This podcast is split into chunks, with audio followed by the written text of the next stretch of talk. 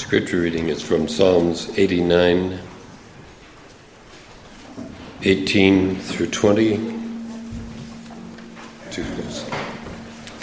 and 26 through 37. It's in the Pew Bible, page 549 and 550.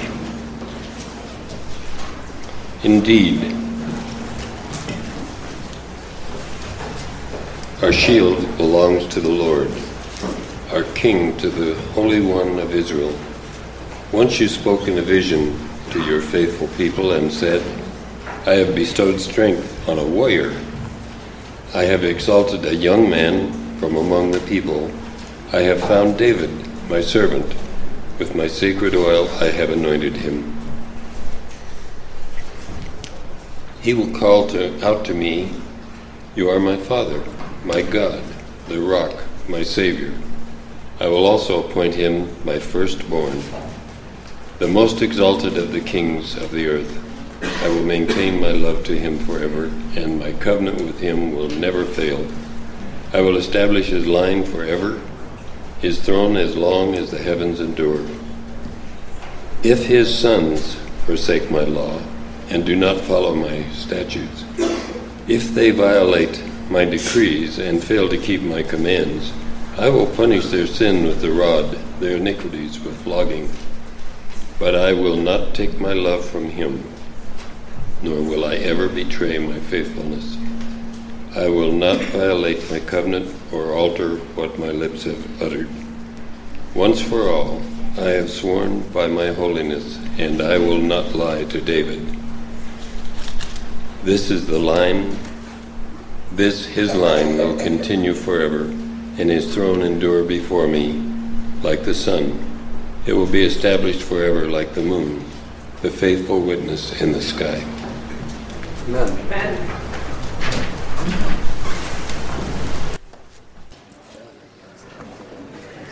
We're going to do the scripture reading a little bit differently. Uh, in synagogue worship, we first all pledge allegiance to the Bible uh, before we read it, and we want to give you opportunity to do that. Yeah. Uh, this is uh, spoken about in the Bible in Nehemiah chapter 8. You could look at that at your leisure sometime. What we're doing is very biblical. There are none like you among the gods, O Lord, and none like your deeds. Your kingdom is an everlasting kingdom. Your dominion endures in each and every generation. The Lord is king. The Lord was king. The Lord shall be king forever and always. The Lord will give strength to his people. The Lord will bless his people with peace. Ein kamocha velohim Adonai Vein kimasecha Malchutcha Malchut kol olmin Umemshaltecha Bechol dor vador Adonai Melech, Adonai Malach, Adonai Imloch, Leolam Vaed, Adonai Ozlamo Yiten, Adonai Varech, bashalom. We're going to uh, process around. We'll come completely around. Uh, the idea is we all stand together and uh, you pledge allegiance by touching the cover of the Torah scroll with some object, a book or a pencil, whatever, and then you kiss it.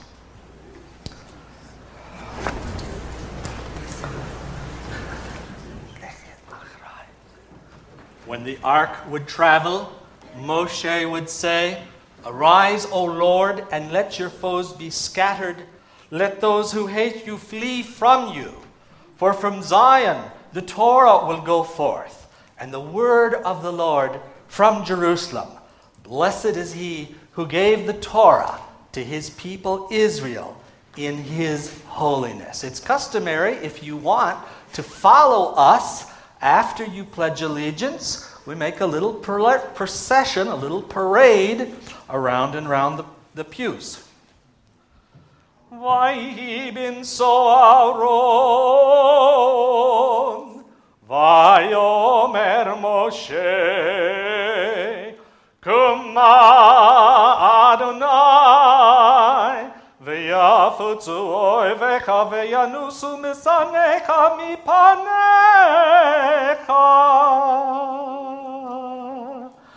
כי מציון תצא תורה, ודבר אדוני מירושלים ברוך שנתן תורה תורה. Baruch Shenatan Torah Torah Le'amo Yisrael Bikdushato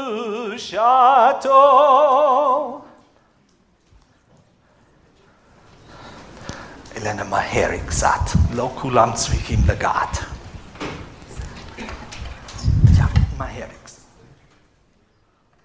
ויהי בנשוא אהרון Vayomer Moshe, Kum Adonai, ויפוצו אויביך, וינוסו משנאיך מפניך. כי מציון תצא תורה, Kimizion Tetzetora Torah Adonai Mirushalayim Baruch Shenatan Torah Torah.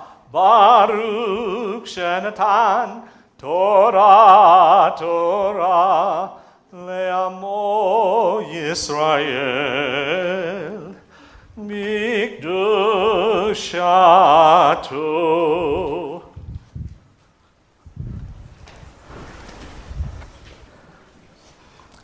In synagogue, it's considered a big honor to come up before everyone and to read the uh, Torah in public. In fact, the honor is usually auctioned off as a fundraiser.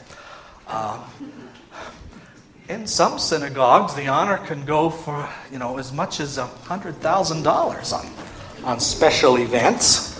Uh, but here in the Seventh Day Adventist Church, we get to read the Torah for free.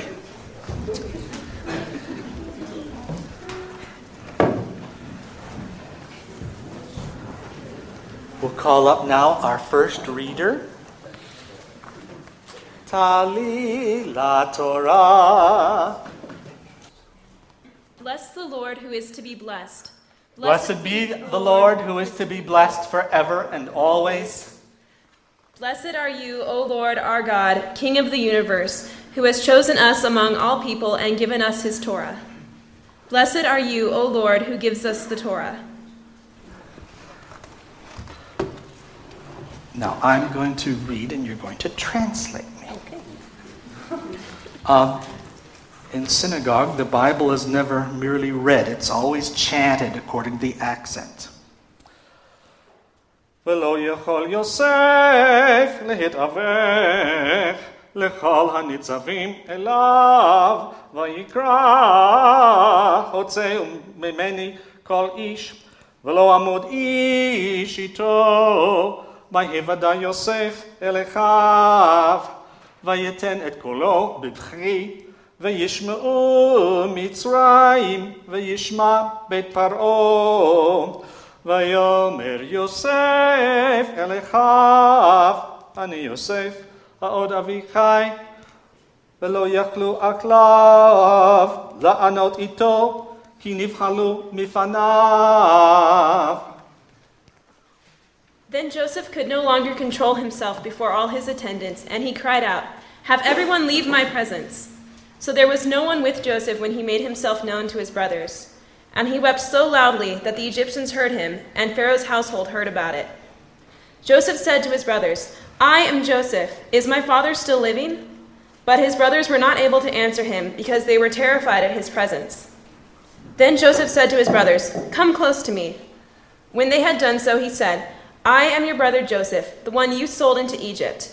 And now do not be distressed, and do not be angry with yourselves for selling me here, because it was to save lives that God sent me ahead of you. Now you get the blessing after. Blessed are you, O Lord our God, King of the universe, who has given us true Torah and planted eternal life among us. Blessed are you, O Lord, who gives the Torah. Thank you. In the portion read in synagogues around the world this Sabbath, Joseph's own brothers don't recognize him because of the foreign getup. Joseph speaks Egyptian and dresses Egyptian. Joseph is the ruler of the Egyptians. It doesn't cross their mind that the man who saved them from starvation might be their brother. They think their brother's dead. Today, many Jews don't recognize Jesus because of the foreign getup.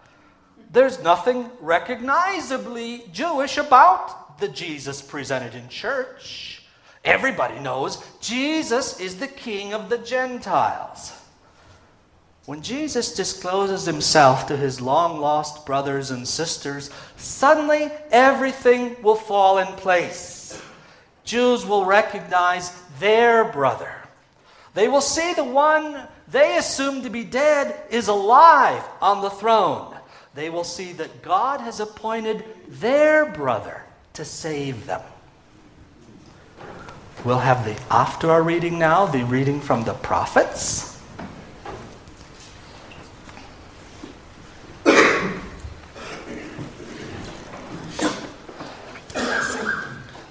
Blessed are you, O Lord our God, King of the universe, who has chosen good prophets and was pleased with their words spoken in truth. Blessed are you, O Lord, who chooses the Torah and Moshe his servant, Israel his people, and prophets of truth and justice. Today, the reading is from Ezekiel 37. Say to them, This is what the sovereign Lord says I will take the Israelites out of the nations where they have gone. I will gather them from all the world and bring them back to their own land. I will make them one nation in the land and on the mountains of Israel. There will be one king over all of them, and they will never again be two nations or be divided into two kingdoms. They will no longer defile themselves with idol and vile images or with any of their offenses, for I will save them from all their sinful backsliding. I will cleanse them. They will be my people, and I will be their God. My servant David will be king over them, and they will have one shepherd. They will follow my laws and be careful to keep my decrees. They will live in the land I gave to my servant Jacob, the land where your ancestors lived. They and their children and their children's children will live there forever, and David, my servant, will be their prince forever. Blessed are you, O Lord our God, King of the universe, Rock of ages, just in every generation, the faithful God, who says and does, who speaks and fulfills, all of whose words are truth and justice. Baruch atah Adonai Eloheinu melech olam tzur kol olamim tzaddik b'kol adorot האל הנאמן האומר ועושה המדבר ומקיים שכל דבריו אמת וצדק now we will have the final portion of Scripture. Blessed are you, O Lord our God, King of the universe, who has sent his Messiah and called us from every nation, tribe, tongue, and people to serve him. Blessed are you, O Lord, whose word has reached us in love. Today, our scripture is from Ephesians chapter 2. But now in Christ Jesus, you who once were far away have been brought near through the blood of Christ. For he himself is our peace, who has made the two one and destroyed the barrier, the dividing wall of hostility by abolishing in his flesh the law with its commandments and regulations. His purpose was to create himself one new man out of the two, thus making peace. And in this one body to reconcile both of them to God through the cross, by which he put to death their hostility. He came and preached peace to you who were far away, and peace to those who were near. For through him we both have access to the Father by one Spirit. Blessed are you, O Lord our God, King of the universe, who has raised uh, Yeshua and gathered his people to himself. Blessed are you, O Lord, whose word is alive and active.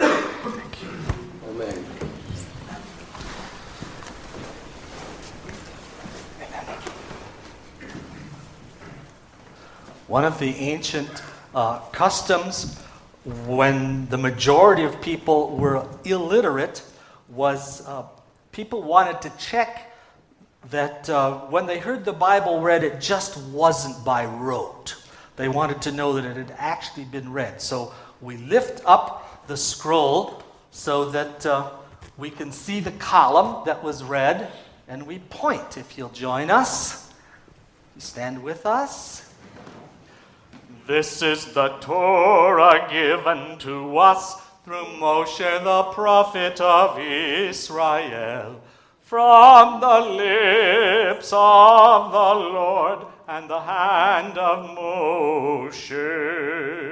וזאת התורה אשר שם משה לפני בני ישראל. על פי אדוני ביד משה. You're welcome to be seated.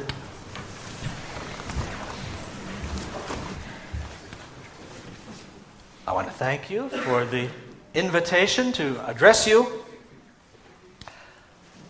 You know, as Seventh day Adventists, we've always understood that end time events will transpire so that the entire population of planet Earth will eventually polarize into two groups. One group will keep God's commandments and have the testimony of Jesus.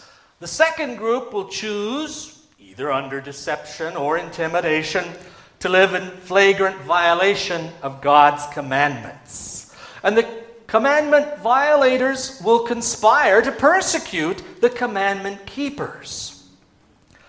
On today's religious scene, there are only two sizable bodies of commandment keepers Jews and the Seventh day Adventists. So, by our own account, Jews and Seventh day Adventists share a common destiny. If we believe the whole world is going to gang up against us, isn't it about time we make friends with our future allies? Fact is that Jewish people and Seventh day Adventists hardly know each other, and what each thinks they know about the other is mostly wrong. We need to build bridges between our respective faith communities. We need to interact on a personal level and start to break down those misunderstandings. The least we can do is to tell our future allies we care about them. We already feel we're on their side. And we want them to know that according to our understanding, Sabbath observance will someday put us in the same boat. When anti Sabbath legislation threatens Jewish existence, we want Jewish people to turn to their Seventh day Adventist friends who can explain what the upcoming crisis means for God's commandment keeping people. Remember, we're on the same side. Jews and Christians are both God's children. Someday we'll even worship our Father in heaven together. So even though we've grown up separate, it's really not so odd for Seventh day Adventists and Jews to worship together.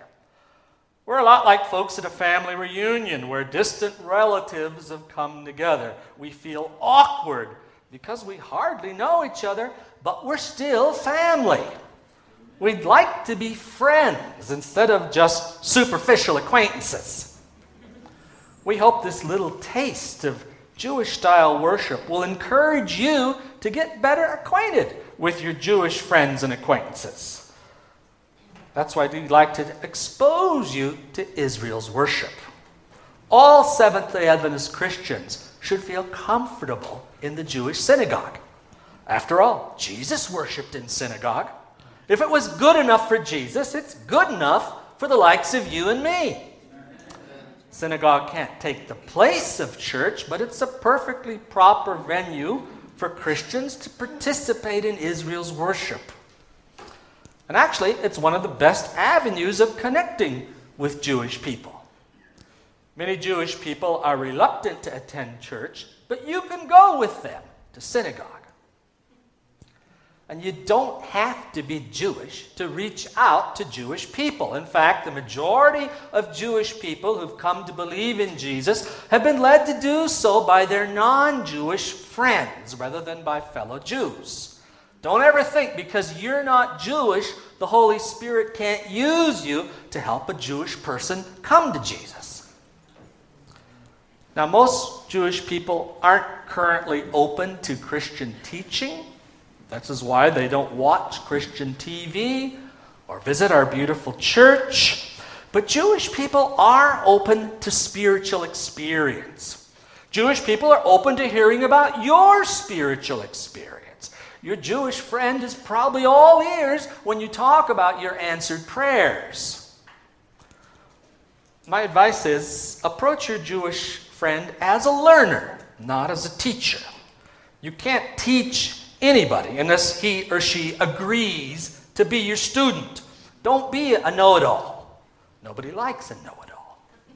And don't try to prove Christian truth with arguments from Hebrew grammar or numerology or passages in the Talmud.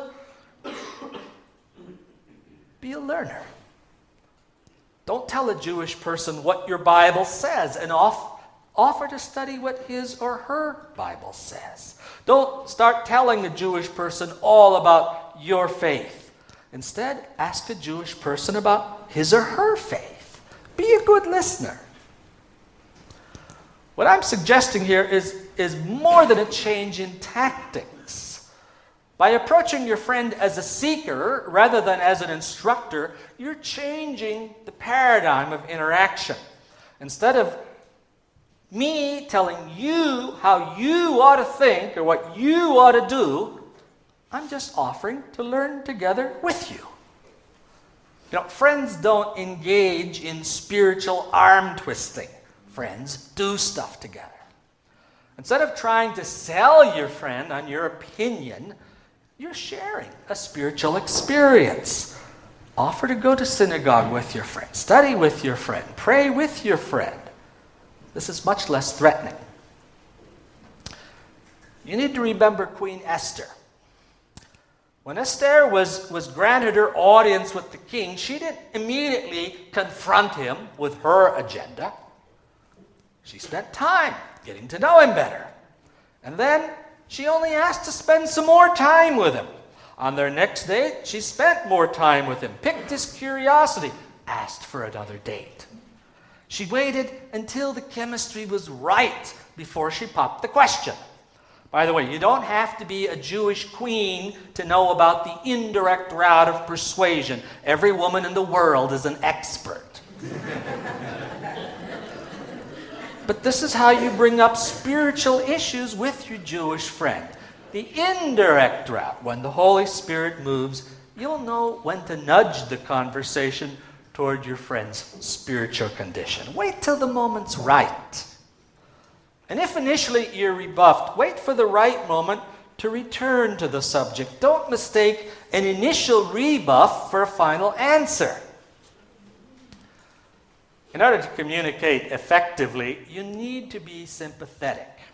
In order to share your experience of God, you need to be familiar with your Jewish friend's experience. Seventh day Adventists everywhere must invest time to personally interact with our Jewish acquaintances. We need to develop mutual trust. As is currently practiced, Seventh day Adventist evangelism is geared exclusively to persons with a Christian identity. In order for this movement to carry out our full mission task, that has to change. We have to learn how to invite persons with an Islamic identity to become part of the commandment keeping remnant. We have to learn how to invite persons with a Jewish identity to become part of the remnant who hold the faith of Jesus. Our job has never been to turn others into Christians. Of course, we welcome Christians. We urge them to remain Christians. We believe that by joining the Seventh day Adventist Church, Christians become better Christians. God uses Christians to reach other Christians with the third angel's message. But the everlasting gospel must go to every ethnic group, to every community before the end comes, including non Christian worshippers of the true and living God. There are certain barriers to the gospel you do need to be aware of. I want to talk a little bit about some attitudes which hamper our witness to Jewish people. Unfortunately, for most of history, the gospel has been proclaimed as bad news for the Jews. The church has taught that God has disowned his firstborn son, that God has unchosen the chosen people, that God has rejected Israel. The church is taught that if a Jewish person wishes to accept Jesus, he or she must stop being Jewish, or at least stop behaving like a Jew. The only gospel most Jewish people have ever heard is the bad news for the Jews. But the word gospel means good news. You all know that. By definition, when the good news for me is the bad news for the next guy, it's not the gospel anymore. If the gospel to the Gentiles is at the expense of the Jews, then the gospel has been garbled. In order for the Jews to hear the gospel as good news for them too, it has to be proclaimed in terms that don't negate Jewish identity. For 1900 years, Christians have said that in order to make room for his newborn sons and daughters, God disowned their older brothers and sisters. Well, let me put it to you this way Would you really want to be part of a family where father disowned his firstborn son in order to make room for the younger children? Would you like to be part of a family where kids kill each other off to prove who's daddy's favorite? The church assumed the logic of a criminal. I've taken your identity. So everything that once belonged to you is mine. Possession is nine tenths of the law since I'm now Israel, you no longer have the right to be Israel.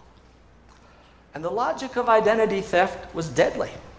Christians perceived that the continued existence of literal Israel was a challenge to their borrowed identity. Christians felt that their claim to be the new Israel would better hold up in the eyes of the world if they could eliminate the old Israel. Historically, the church's theft led to persecution. Now, thankfully, Seventh day Adventists have never taken an active part in the persecution of Israel. But Seventh day Adventists have embraced the ideology of fratricide. We've taken that poisonous claim to have replaced Israel into our own bosom. To be credible to Jews, our identity can no longer be based on theft. We must restore stolen goods to the rightful owner. God has given us an identity of our own, a mission task of our own, which is critical to the plan of salvation. We have no legitimate reason for pretending to be somebody else. And Messiah, the God of Israel, has called us to his worship. Those of us who were aliens to the commonwealth of Israel have become fellow citizens, as Jason read for us in Ephesians 2. Therefore, remember that once you who were physically Gentiles, those called foreskin by those called circumcision, physically done by human hands, that at that time you were without Messiah, aliens from the commonwealth of Israel, and strangers to the covenants of promise, not having hope and godless in the world. But now, in Yeshua the Messiah, you who were once far have been brought near by the blood of Messiah. For he is our shalom. He has made us both one and broken down the middle wall of partition, having abolished in his flesh the enmity of the Torah of commandments consisting of ordinances, in order that from the two he might create in himself one new humanity, making shalom, and that he might reconcile them to God both in one body by the cross, killing the enmity. He came announcing shalom to you who were far and shalom to those near. For through him we have access both in one spirit to the Father. Consequently, now you are no longer foreigners and aliens, but fellow citizens with the saints and members of God's household. By unity of Jews and Gentiles, the Apostle Paul didn't mean that God had ditched his 1500 year relationship with Israel and took up with a different woman. A covenant God who'd lost his covenant partner could hardly be the same God who had called the Gentiles from death to life in the time of the Apostle Paul. A Gentile church without Israel could only be the sign of an incompetent God. Why would you want a relationship with someone whose previous relationship ended in failure. Gentile hope requires that the God of Israel is still faithful to his prior commitments. Christians who avoid identity theft often fall into the opposite error of denying Israel any relevance. They quote Galatians 3 to the effect that Israel no longer counts with God. Galatians 3:28 because through confidence in Yeshua Messiah all are children of God. For as many has been immersed into Messiah have put on Messiah. There is neither Jew nor Greek, there is neither slave nor free, there is neither male nor female, for you are all one in Yeshua Messiah. But Galatians 3 isn't teaching that Israel is obsolete. On the contrary, it teaches everybody can be included in Israel's blessings. Just read the continuation, Galatians 3:29. Now, if you belong to Messiah, you are seed of Abraham, according to the promise, heirs. From his other instructions, we learn that the apostle Paul continues to respect functional differences between persons. He writes, there is neither slave nor free, but when the slave Onesimus runs away from his owner Philemon, Paul doesn't announce there is neither slave nor free. Instead, he sends Onesimus back to his owner with a letter of apology.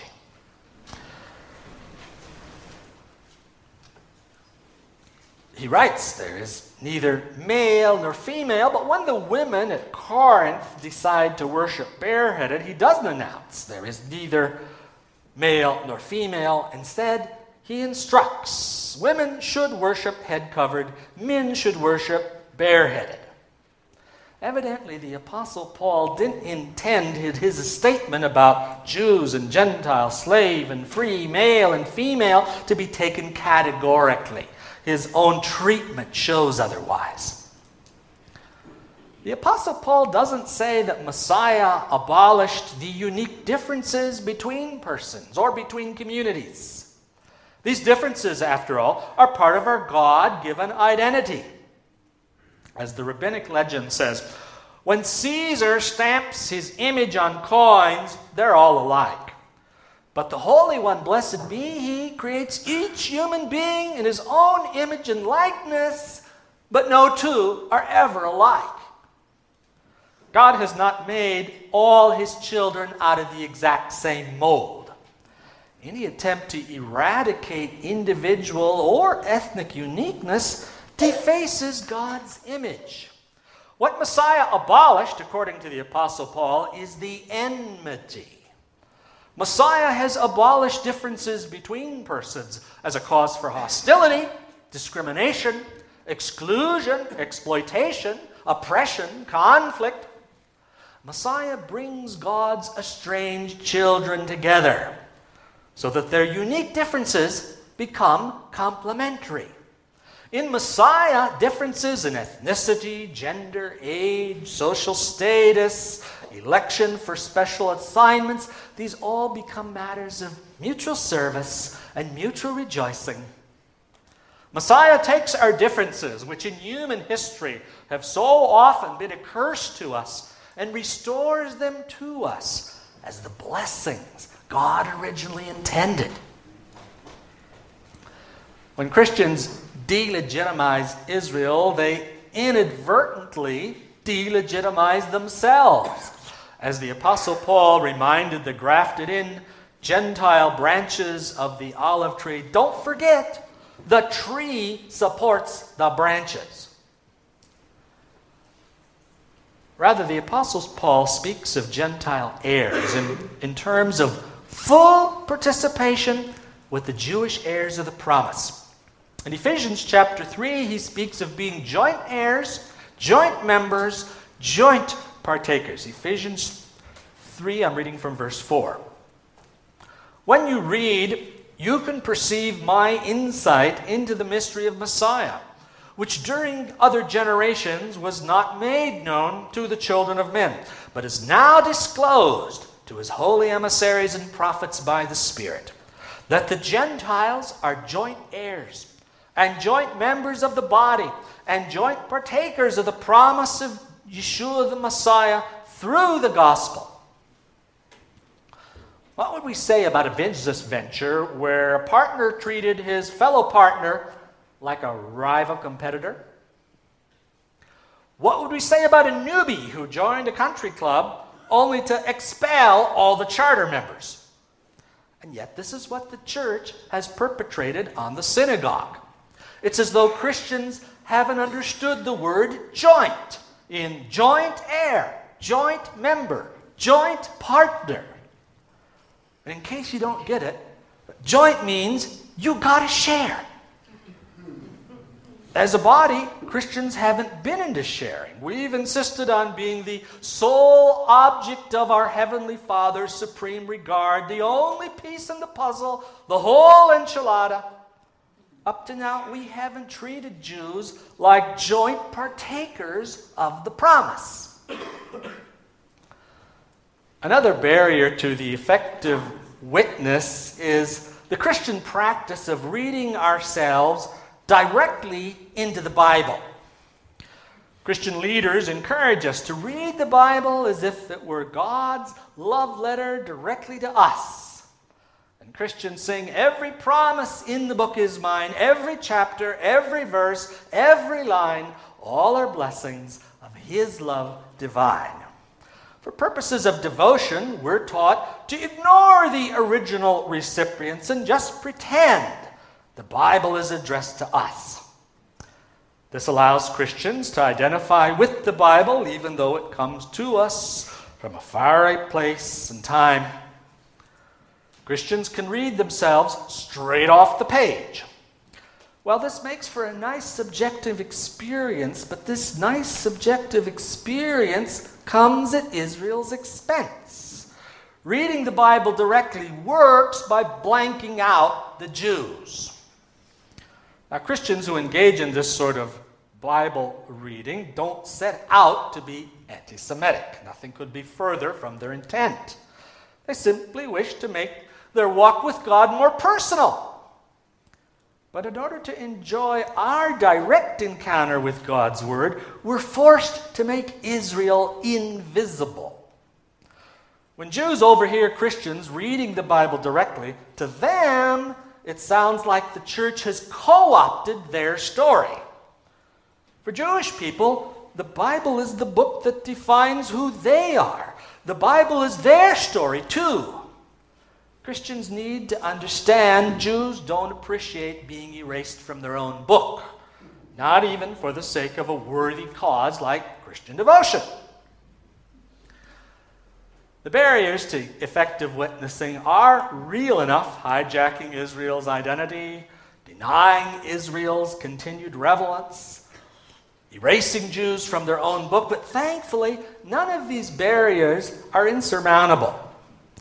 We can learn sensitivity. We can respect the vulnerability of other communities.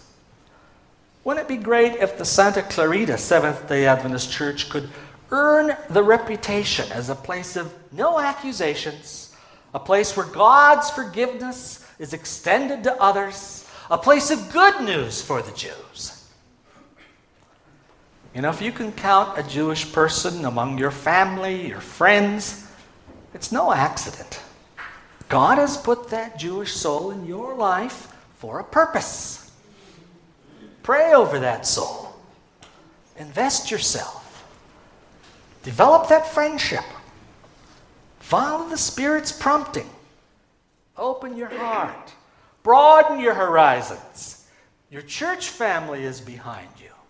Rejoice that you have a special part in the plan of salvation. I want to access the blessing in Numbers six, which, according to the Bible, can only be given by the priests. But in the book of Revelation, the first chapter, Jesus constitutes all of us a kingdom of priests and a holy nation. And so we have this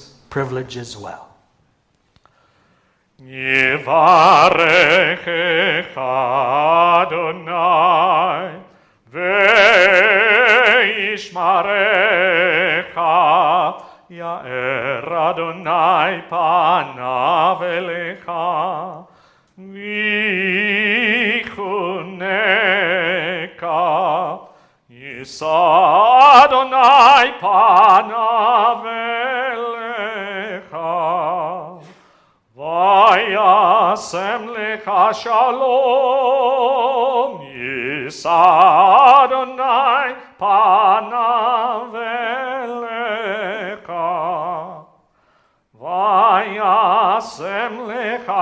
shalom.